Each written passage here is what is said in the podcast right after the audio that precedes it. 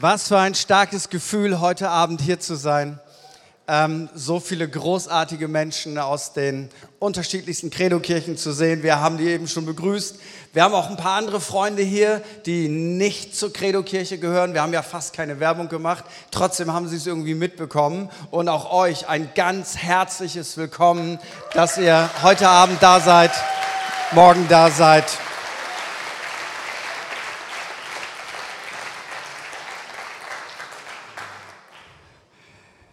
Ich habe für mich gedacht, Credo heißt immer, die Predigt muss ein bisschen besser sein als sonst. Und könnt ihr euch vorstellen, dass das ein winzig, winzig, äh, ein kleines Drückchen so ist. So, oh, ich muss besser predigen als sonst. Kann keine normale Predigt sein. Es ist Credo. Das, äh, das muss gut sein. Das muss besser sein. Und dann habe ich folgenden Satz gehört. Friedhelm, Importation statt Information. Also auf gut Deutsch, es ist wichtig, dass das rüberkommt, was der Heilige Geist heute Abend tun will. Und das ist noch wichtiger als eine gute Predigt, als eine gute Information. Und das glaube ich, dass wir heute Abend einen Dosenöffner haben werden und dann wird morgen wird die Decke hier wackeln. Und wie, wie genial ist das, dass wir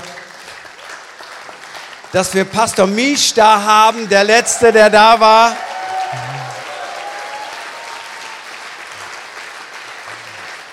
Vor Corona, also auf gut Deutsch, der, der Feind hat uns vielleicht was gestohlen, aber weißt du was? Äh, Samstag gibt es siebenfach zurück. Siebenfach zurück. Und, und auch sein Freund, ich kann seinen Hinternamen nicht aussprechen, geboren in der Ukraine, umgezogen in die USA und auf jeden Fall heißt er David. Also großartig, David, dass du da bist. Und er spricht noch ein bisschen Ukrainisch und noch ein bisschen Russisch. Also wenn du diesen Background hast, das ist dein Mann. Texte ihn zu und er versteht alles und was er nicht versteht, wird er durch den Geist Gottes wahrnehmen.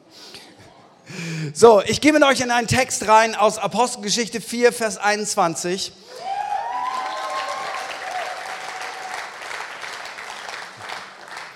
wenn ihr so weitermacht, will ich doch noch Jugendpastor werden. Äh, und das wollt ihr nicht, das wollt ihr überhaupt nicht. Das wollt ihr auf gar keinen Fall. Ähm, und da ist der Background, die Apostel und die erste Kirche, sie erleben eine fantastische Erweckung in Jerusalem. Menschen kommen zum Glauben, Menschen werden gesund, Jesus ist Stadtgespräch und dann kriegen sie richtig Stress mit der Obrigkeit, sie kriegen Stress mit den Pharisäern, sie kriegen Stress mit den geistlichen Leitern, mit dem Hohen Rat. Und Apostelgeschichte 4, Vers 21 drückt das so aus. Die Ratsmitglieder drohten ihnen daraufhin noch einmal mit schwerwiegenden Konsequenzen und ließen sie dann gehen. Die Waffe ist ganz einfach. Wenn ihr nicht eure Klappe haltet, dann hat das schwerwiegende Konsequenzen. Und das heißt Gefängnis, Schmerzen, Verfolgung, Ärger, Rufmord, wenn ihr so weitermacht. Und weißt du was? Die Bibel macht uns ja deutlich, dass Tod und Leben in der Gewalt der Zunge sind. Und wenn dir das jemand sagt, wenn du nicht aufhörst, das zu erzählen, was du hier erzählst, dann hat das schwerwiegende Konsequenzen. Dann gehst du ins Gefängnis, dann kriegst du Ärger, dann werden wir dich schlagen, vielleicht werden wir dich töten. Was macht das, wenn das ein Mensch hört? Es ist ganz einfach, Angst. Weil unser Gehirn ist so aufgebaut, wenn jemand mit dir redet, dein Gehirn malt Bilder. Kennst du das? Bei einigen ist das sehr extrem ausgeprägt, wie zum Beispiel Pastor Christian. Ähm, wenn der redet, hat er immer Kino vor sich und kann das dann auch erzählen. Ich habe auch eine leichte Variante davon, aber jeder von uns hat genau das im Kopf. Wenn jemand mit dir redet, entstehen in deinem Kopf Bilder. Sie? Sondern wenn jemand sagt, das hat schwerwiegende Konsequenzen, vielleicht werden wir dich töten, auf jeden Fall wirst du ins Gefängnis gehen, dann entstehen schon Bilder, unser Gehirn schaltet auf Panik um und du denkst, das will ich auf gar keinen Fall. Und hier siehst du schon eine der zentralsten Waffen, die der Feind Gottes hat, nämlich Lüge und Angst. Lüge und Angst. Und Angst bewirkt, dass man gelähmt ist. Angst bewirkt, dass man es nicht tut. Angst bewirkt, dass man feige ist. Angst bewirkt, dass man Kopfkino hat. Und jetzt schauen wir uns mal das Reich Gottes an. Und dann siehst du, das, was am häufigsten von Gott gesagt wird in der Bibel, ist folgendes. Fürchte dich nicht. Genau andersrum. Während der Feind mit Angst und mit Furcht arbeitet, arbeitet Gott mit Furchtlosigkeit und mit Kühnheit. So, Gott sagt, fürchte dich nicht, hab keine Angst. Und der Feind sagt, doch fürchte dich, das hat Konsequenzen. Und dann geht das Kopfkino los und daran siehst du schon, an den Früchten wirst du das erkennen, was dahinter steckt. Angst lähmt, Glauben macht aktiv. Angst führt zu falscher politischer Korrektheit. By the way, Meinungsfreiheit in Deutschland ist laut aktuellen Umfragen auf dem Level von 1953. Merkt ihr das auch? Woke Culture. Du darfst gar nichts mehr sagen. Irgendjemand ist getriggert. Irgendjemand schreibt was auf Twitter. Irgendjemand oder wie auch immer. Und weißt du, was das macht? Das ist eine Kultur, die Frucht zeigt eindeutig, woher das kommt. Es kommt nicht von Gott, sondern es ist etwas, was Menschen zurückhalten soll. Und weißt du was, selbst wenn dir keiner was sagt mit seinen Worten, Du brauchst gar keine Worte, weil dein Gehirn produziert von selber Kopfkino und Worte. Hast du das schon mal gemerkt, dass du ständig mit dir diskutierst, obwohl kein Mensch im Raum ist? Das zur mentalen Gesundheit unseres Volkes. Ständig redet jemand mit dir und du argumentierst und du erzählst und du machst irgendetwas und dieser jemand ist manchmal in deinem Kopf und du brauchst gar keinen, der etwas zu dir sagt. Du findest das schon in der Ostergeschichte, haben wir gerade hinter uns. Ich habe das, was ihr gemacht habt, äh, zu Ostern nicht alles zeitgenau verfolgen können, weil ich hatte neun Stunden Zeitunterschied. Äh, das, das äh, fühlte sich nicht gut an, aber Ostern fühlte sich auch online gut an, nicht so gut wie live. Aber das hier ist Ostern, Markus 16, Vers 6. Und da erleben, da erleben einige Frauen die Erfahrung ihres Lebens.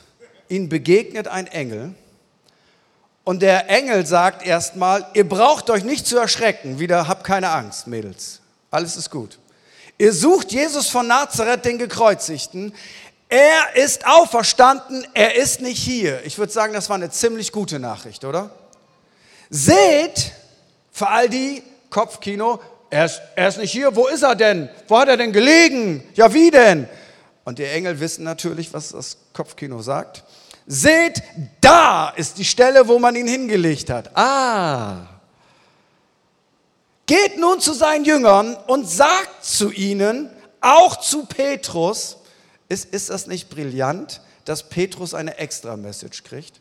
Jetzt wirst du sagen, das ist ja großartig, das möchte ich auch mal. Ich weiß gar nicht, ob du das möchtest. Weil das sagt ja was, auch zu Petrus. Er hat ihn verleugnet. Sagt zu ihnen, auch zu Petrus, er geht euch nach Galiläa voraus. Dort werdet ihr ihn sehen, wie er es euch angekündigt hat.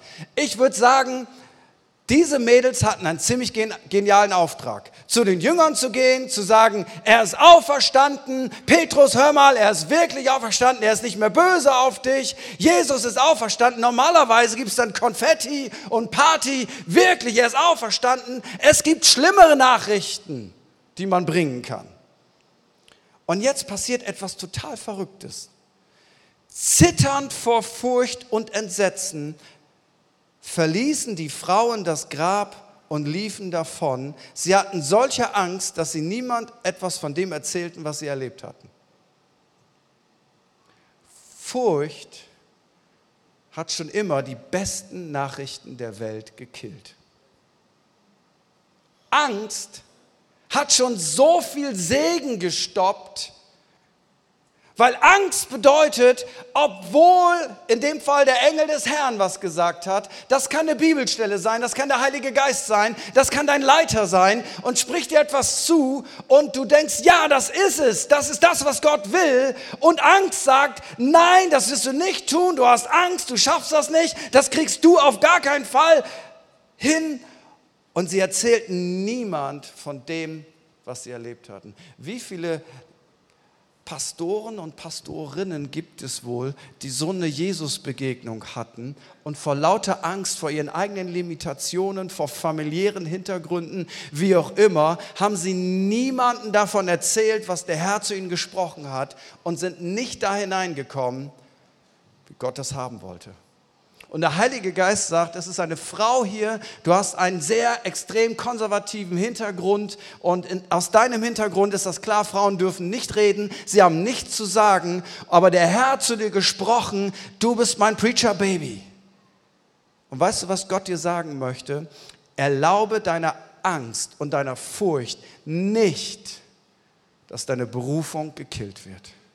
Erlaube es ihr nicht. Warum ist das so wichtig, dass wir das erzählen, was wir erlebt haben, was der Herr zu uns gesprochen hat? Warum ist das so wichtig? Es ist deshalb wichtig, Römer 10, Vers 17. Der Glaube kommt aus dem Hören der Botschaft, die Botschaft aber gründet in dem Auftrag, den Christus gegeben hat. Luther übersetzt das so, der Glaube kommt aus der Predigt und wenn wir das dann lesen, denken wir, der Glaube kommt aus der Predigt von Sonntagmorgen oder Sonntagnachmittag. Aber das ist nicht das, was die Bibel hier sagt. Die Bibel sagt ja eigentlich, der Glaube kommt aus dem Hören, das Hören kommt aber vom Wort des Christus. Das heißt, wenn du das Wort des Christus gehört hast und es dann aussprichst, dann entsteht in jemand anderem Glauben. Warum muss dann Glauben in jemanden entstehen? Ganz einfach, wenn kein Glaube da ist, dann muss Glaube entstehen. Wie entsteht Glaube? Du empfängst was von Christus, du sprichst es aus und jemand, der keinen Glauben hatte, hat danach Glauben, weil du das Wort des Christus gesagt hast. Ist das nicht fantastisch? Der Glaube kommt aus dem Hören, das Hören kommt aber vom Wort des Herrn. Das Hören kommt vom Heiligen Geist. Was ist, wenn ich das nicht sage, was ich gehört habe? Dann entsteht in dem anderen kein Glauben für Errettung. Es entsteht kein Glauben für Heilung. Es entsteht kein Glauben für Befreiung. Weißt du, wie die meisten Menschen auf dieser Welt frei werden? Ganz einfach, indem sie jemanden treffen, der ihnen gesagt hat, dass sie frei geworden sind. Du kannst überall gucken, wenn Leute frei geworden sind. Irgendjemand hat ihnen gesagt, du kannst frei werden. Ich bin frei geworden. Da ist etwas passiert. Aber wenn ich es nicht sage, entsteht kein Glauben. Und wenn kein Glaube da ist, dann bedeutet das, wir räumen nicht das ab, was Gott tun will. Und wenn du der Feind wärst, was würdest du denn machen?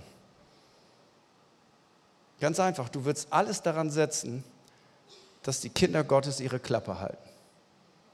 Dass sie bloß nicht sagen, was sie hören. Dass sie bloß nicht sagen, was Gott gesagt hat. Dass sie es bloß nicht aussprechen. Und die Message ist ganz einfach. Der Feind Gottes will uns stumm machen, damit kein Heilungs-, Errettungs- und Befreiungsglauben in Menschen entsteht. Angst sagt, gib das bloß nicht weiter. Du könntest einen Fehler gemacht haben. Und Glauben sagt, wo ist das Problem, wenn du einen Fehler machst? Ich meine, gibt es hier irgendjemanden, der noch keinen Fehler gemacht hat? Und was danach passiert, ist die Welt untergegangen? Bist du tot? Hat dich jemand ermordet, erstochen?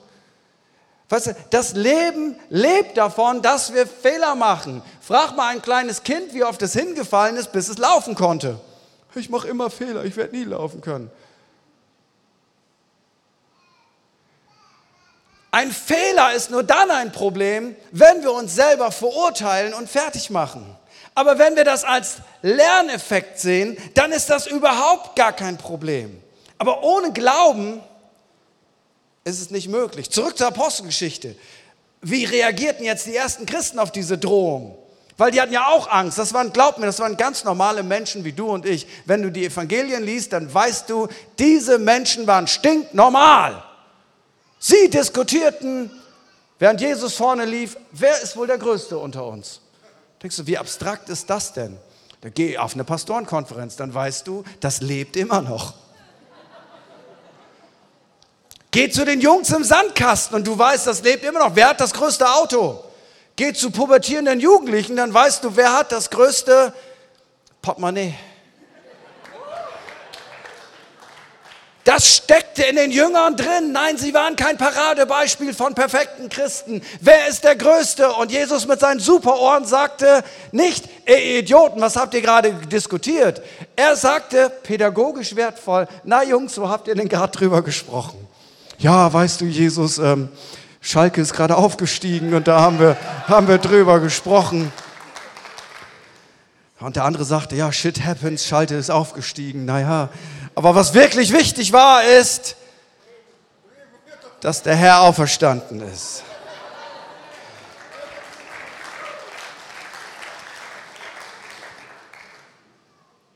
Und die ersten Christen waren genauso, hey, ich habe keinen Bock auf Ärger und auf Stress. Und jetzt machen sie folgendes, Apostelgeschichte 4, Vers 29. Sie machen aus ihrer Angst ein Gebet und sie sagen, und dieses Wort hat mich angesprungen, und jetzt, Herr, sieh ihre Drohungen an. Und du kannst da auch reinsetzen, sieh die Drohungen in meinem Kopf an. Und verleihe deinen Knechten dein Wort mit aller Freimütigkeit zu reden, indem du deine Hand ausstreckst zur Heilung und das Zeichen und Wunder geschehen durch den Namen deines heiligen Knechtes Jesus. Das Erste, was sie mit ihrer Angst machen, ist, sie beten.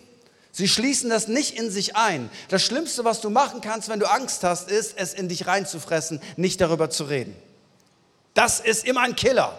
Auf gar keinen Fall. Angst gehört nicht da rein, Angst gehört raus.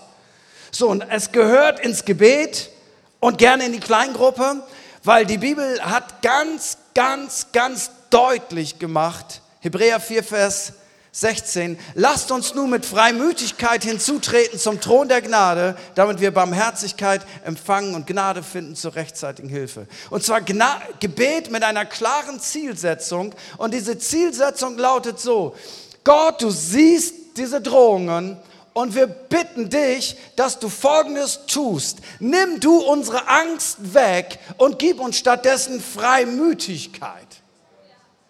Tausch die Angst am Kreuz und das, was du bekommst, ist, du gibst Angst und du bekommst Freimütigkeit. Wir kommen gleich noch dazu, was Freimütigkeit ist. Paulus hat das so verinnerlicht, wenn er sagte, hey, könnt ihr für mich beten? Paulus war ein Preacher, Paulus war ein Apostel, ein Gemeindegründer. Und er sagt der Kirche folgendes in Epheser 6, Vers 19, betet für mich. Und dann sagt er nicht, damit ich mich gut vorbereiten kann. Das konnte er. Die Instrumente hatte er. Er sagt, betet für mich, damit mir Rede verliehen wird. Rede wird nicht erarbeitet, Rede wird verliehen. Natürlich arbeitest du an der Rede, aber eine gelingende Rede ist etwas, was dir vom Heiligen Geist verliehen wird. Und er sagt, betet für mich, damit mir Rede verliehen wird. Wenn ich den Mund öffne, wenn ich ihn schließe, habe ich Angst. Wenn ich den Mund öffne, mit Freimütigkeit das Geheimnis des Evangeliums bekannt zu machen. So, Freimütigkeit ist Gottes Antwort auf Angst und Furcht. Anstatt dass ich die Klappe halte, tausche ich das am Kreuz und ich kriege dafür Freimütigkeit. Und Freimütigkeit ist etwas ganz Fantastisches. Gott gibt ihnen Freimütigkeit und dann machen sie Folgendes gib uns nicht nur Freimütigkeit, sondern Gott, leg du einen drauf, strecke deine Hand aus und mach das, was nur du machen kannst. Sie stoppen nicht bei Freimütigkeit, sondern sie sagen, Gott, leg du noch einen drauf und tu etwas, was nur du tun kannst. Als ich das gelesen habe, da fiel mir etwas ein, was ich als ganz junger Prediger erlebt habe weiß es noch ganz genau, 1992. Also die meisten von euch waren da noch in der Ursuppe. Ähm, einige waren schon da. Ich war 21 Jahre alt und ich stehe direkt nach der politischen Wende auf einem Marktplatz in Rumänien, irgendwo in der Pampa. Und die, die Jugendlichen aus der Kirche spielen Musik, eine Art von Musik, die würde heute keiner mehr spielen, so mit Akkordeon und, und Duftata und so weiter und so fort. Und die Leute kommen an und ähm, aber es ist ein orthodoxes Dorf. Der Priester hat Macht. der kann dir sagen, ob du in die Hölle fährst oder nicht. Und die, das ganze Dorf war voller Angst. Was wird der Pope sagen? Und ich dachte so unbedarft, ich mache jetzt einen Aufruf, frag, wer Jesus erleben will, und dann beten wir einfach für ein paar kranke Leute, weil kranke Leute gibt es überall. Und dann kommt, kurz bevor ich loslegen will, kommt jemand zu mir und sagt, pass auf, es gibt nur eine Regel hier, kein Aufruf, kein Gebet, mach einfach irgendwie was Nettes. Ich sag's mit meinen Worten. Und weißt du, mein, meine Mundwinkel sackten runter und ich dachte, einfach was Nettes. Und folgendes merkte ich, was der Heilige Geist sagt. Er sagte, und ich weiß es heute noch, aber weißt du, was ist, wenn du es trotzdem machst und wenn jetzt was passiert? Dachte ich, das ist eine gute Frage. Und das Kopfkino ging los. Anstatt mich jetzt voller Ärger zu sehen, ging mein Kopf, was ist, wenn jetzt Leute sich für Jesus entscheiden? Das wäre schon eine nette Nummer. Was ist, wenn dann auch noch Leute gesund werden? Und mein Kopf arbeitete mit. Ah, Entscheidung für Jesus, Befreiung, Leute werden geheilt, hier entsteht eine Kirche. Und ich dachte, ich gucke mir lieber diesen Film an. Der ist viel besser als, als der erste Film. Und ich habe gedacht, das ist mir ganz egal, was du mir gesagt hast. Ich empfange jetzt Freimütigkeit und ich werde einfach stumpf fragen. Ihr habt das vielleicht noch nie richtig gehört, aber wer jetzt Jesus erleben will, der kann das tun. Melde dich. Die Leute meldeten sich und gibt es hier irgendjemand, der krank ist? Und dann fingen wir an, für die Leute zu beten. 90 Prozent der Leute wurden auf der Stelle gesund. Und ich habe mich irgendwann aufs Auto gesetzt und weißt du, was ich festgestellt habe? Ich habe für fast keinen kranken Menschen gebetet. Die Christen waren auf einmal so ermutigt, dass sie das gemacht haben. Und ich lehnte geschillt am Auto und dachte, ist das cool? Soll ich dir was sagen? Wenn du durchbrichst in Freimütigkeit, wirst du deine Kleingruppe, deine Familie, deine Freunde, deine Nachbarn mitschleppen. Wenn du von Angst gebunden bist, passiert leider das Gleiche. Du wirst deine Familie, deine Freunde, deine Kleingruppe auch anstecken. Weil das ist wie, wie ein Virus. Es multipliziert sich. Nachdem die ersten Christen Attacke gemacht haben, kriegten das natürlich die Leute, die sie bedroht hatten, mit. Und da heißt es, als sie aber die Freimütigkeit, schon wieder dasselbe Wort, von Petrus und Johannes sahen und erfuhren, dass sie ungelehrte Leute und Laien seien, verwunderten sie sich, weil die dachten, niemand kann so mutig sein, wenn er nicht gebildet ist, wenn er nicht ausgebildet ist. Und sie merkten, das sind ja gar keine Theologiestudenten gewesen, das sind ungelehrte Leute, das sind Laien und sie erkannten, dass sie mit Jesus gewesen waren. Weißt du was? Je enger wir mit Jesus sind, desto mehr tun wir Dinge, die sonst nur Leute tun können, die mega erfahren und gebildet und ausgebildet und etc. sind. Und Leute wundern sich, wie kannst du das tun? Ganz einfach, weil es gibt eine Weisheit, die ist größer als die Weisheit dieser Welt. Das ist die Weisheit des Weisesten, das ist die Weisheit des Heiligen Geistes. Freimütigkeit. Was, was ist Freimut? Okay, Wikipedia sagt, früher sagte man im Griechischen heißt das, heute sagst du Wikipedia sagt, wir haben was verloren, was auch immer. Freimut ist die Eigenschaft einer Person, ganz offen ihre Meinung zu sagen. Das Gegenteil von Freimut ist Geheimniskrämerei, Verschwiegenheit, Zurückhaltung. Freimut ist ein Begriff für Mut, für Courage, für Engagement, für Herzhaftigkeit, für Kühnheit, für Mannhaftigkeit. Oh, politisch korrekt, Mannhaftigkeit. Schnucki, Mannhaftigkeit.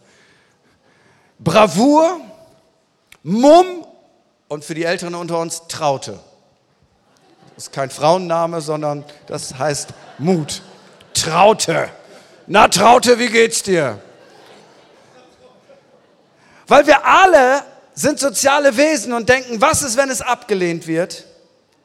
Ich verrate dir was. Wenn du jemandem etwas sagst, weil du denkst, du hast was von Gott empfangen, wird es A, entweder abgelehnt, das passiert jedem von uns, oder B, es ist eine Saat. Es passiert jetzt nichts, sondern es ist eine Saat für die Zukunft.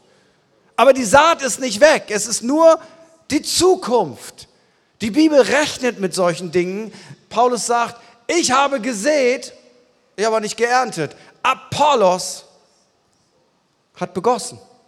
Und Gott hat das Wachstum gegeben. Das heißt, wenn du zum Leib Christi gehörst, es gibt immer Leute, die eine Saat sehen und jemand anders, der begießt das und jemand anders, der erntet das. Aber weißt du was? Wir sind ein Team. So, entweder lehnen es Leute ab oder B, du siehst eine Saat. Wo ist das Problem? Du siehst etwas für die Zukunft und jemand anders wird es begießen und noch jemand anders wird eine Ernte haben. So, entweder wird es abgelehnt oder es ist eine Saat oder jemand anders hat schon eine Saat gesät und jemand anders hat schon begossen und du darfst jetzt etwas ernten. Mit jemandem beten, dass er zum Glauben kommt, mit jemandem beten, dass er gesund wird, freigesetzt wird, ermutigt wird, wie auch immer. Aber weißt du was? Das Ergebnis liegt bei Gott, aber diese Reaktion wird es immer geben. Sagen, aber ich will es immer richtig machen. Ja, du bist ein Allmann, Bruder. Wir wollen es immer richtig machen. Deswegen bauen wir gute Autos. Wir wollen es immer richtig machen. Aber weißt du was? Das Leben ist nicht so, dass man es immer richtig macht, sondern wenn du in den großen Topf des Heiligen Geistes mit seinen Losen reingreifst, ziehst du manchmal auch eine Niete. Die hat der Heilige Geist da nicht reingelegt, aber manchmal legst du dir selber so ein Ei ins Nest. Wo ist das Problem? Es ist nur ein Problem für Hardcore-Evangelikale, die sagen, man darf keinen Fehler machen, wenn du einen Impuls hast und es nicht vom Heiligen Geist, dann wird der Himmel sich auftun, die Erde wird erschüttert und du wirst in die tiefste Hölle geworfen. Und da weißt du schon, woher das kommt. Was ist, wenn es nichts passiert? Nun, ich kann dir ganz viele Momente erzählen, wo es nicht passiert ist. Ich habe eben eine gute Geschichte erzählt aus Rumänien. Sehe ich gut bei aus. Die Tage habe ich Stunden am Telefon verbracht, weil alle möglichen Flüge ausgefallen sind. Wirklich Stunden. Ich glaube, ich habe hier schon so, ein, so, ein, so eine Muschel dran. Nee, das war ganz früher. Und dann spreche ich wieder mal mit Expedia und spreche mit einer Dame, wo ich denke, dein Deutsch ist nicht das Beste. Woher kommst du denn? Und stell fest, ah, der Anruf kommt aus Amerika. Das ist wahrscheinlich günstiger. Und dann meinte ich, na, amerikanische Nummer, rufen Sie aus Amerika an. Sagt sie, nein, ich rufe aus Kairo in Ägypten an. Und dann dachte ich, wie geht das denn? Das ist eine amerikanische Nummer, wird angezeigt und du sitzt in Kairo in Ägypten. War mir klar, das ist natürlich viel günstiger, wenn man das so macht und so weiter und so fort. Da dachte ich auch, Ägypten. Ähm, Ägypten, da haben meine Frau und ich ein Herz für, weil unsere Tochter wohnt in Ägypten und ich habe ein paar arabische Vokabeln aufgeschnappt und gleich mal den Tester machen und so. Shukran, la la. Und, und die, oh! Und dann war die total nett und, und wir und dachte ich, oh, das ist der Moment, Heiliger Geist, was willst du ihr sagen? Dann fragte ich sie noch, sind sie Muslimen oder Kopten? Kopten sind ägyptische Christen, 10% aller Ägypter gehören zu dieser, dieser Kirche, koptische Kirche. Meint sie, nee, ich bin Muslima. Und dann dachte ich, ja, Attacke. Und dann dachte ich, Heiliger Geist, was willst du sagen? Und dann dachte ich, sie hat ein ähm, Krankheitsproblem irgendwo und meinte, äh, darf ich Sie mal was fragen? Haben Sie irgendwelche Probleme da? Nö, alles super. Und ich war so frustriert. Ich war so frustriert. Wie peinlich. Was wollten Sie denn damit sagen? Ach nichts. Ich wollte Sie nur fragen. Nachher schrieb sie mir, lieber Herr Holtus, vielen Dank für das nette Gespräch. Dachte ich, ich will keine netten Gespräche, ich will Holy Spirit Gespräche. Aber weißt du was? Beim nächsten Mal werde ich den Heiligen Geist wieder fragen. Ich werde ihn wieder fragen. Weil das Schlimmste, was mir passieren kann, ist, dass sie sagt, nö, alles gut. Ja, dann kann ich auch labern wie ein Wasserfall, dass sie gar nicht merkt, was Sache ist. Und ich will dir mal Folgendes sagen. Der Heilige Geist stellt dir die Frage, möchtest du eine Kühnheit empfangen, das gilt auch für die Introvertierten unter uns, und diese Frage soll dich bewegen, hör gut zu, was ist, wenn etwas passiert? Das ist die Frage, die der Heilige Geist dir heute Abend stellt. Was ist, wenn etwas passiert? Von alleine kommt der Gedanke, was ist, wenn nichts passiert? Aber der Heilige Geist sagt dir heute Abend, was ist, wenn etwas passiert durch dich? Das wäre großartig. Und heute Abend wird der Heilige Geist etwas tun. Er wird richtig viele Leute von uns mit Freimütigkeit erfüllen.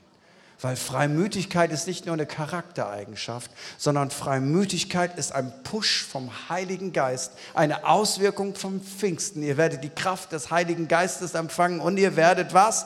Meine Zeugen sein. Was macht ein Zeuge? Ein Zeuge ist nicht ein Prediger. Ein Zeuge berichtet einfach von dem, was er erlebt hat. Und der Heilige Geist will das, was du erlebt hast, will er transportieren in das Leben von Menschen. Aber du darfst nicht mehr stumm sein. Du darfst dich nicht mehr einschüchtern lassen. Du darfst nicht mehr das Gefühl haben, ich darf das nicht sagen, dann kriege ich Ärger. Du darfst nicht vor deiner eigenen Feigheit einknicken. Aber es ist keine menschliche Eigenschaft nach dem Motto, reiß dich mal zusammen. Sondern es ist etwas, was der Heilige Geist schenkt. Und weißt du was? Das schon so oft gemerkt, wenn der Heilige Geist manchmal auf Leute kommt, das sind ganz manchmal introvertierte Persönlichkeiten, ganz schüchterne Menschen und auf einmal merkst du, da steht ein Löwe in ihnen auf. Du denkst, wo hast du das denn weg? Ganz einfach, man merkt, dass du mit Jesus gewesen bist, weil der Heilige Geist das in dir macht.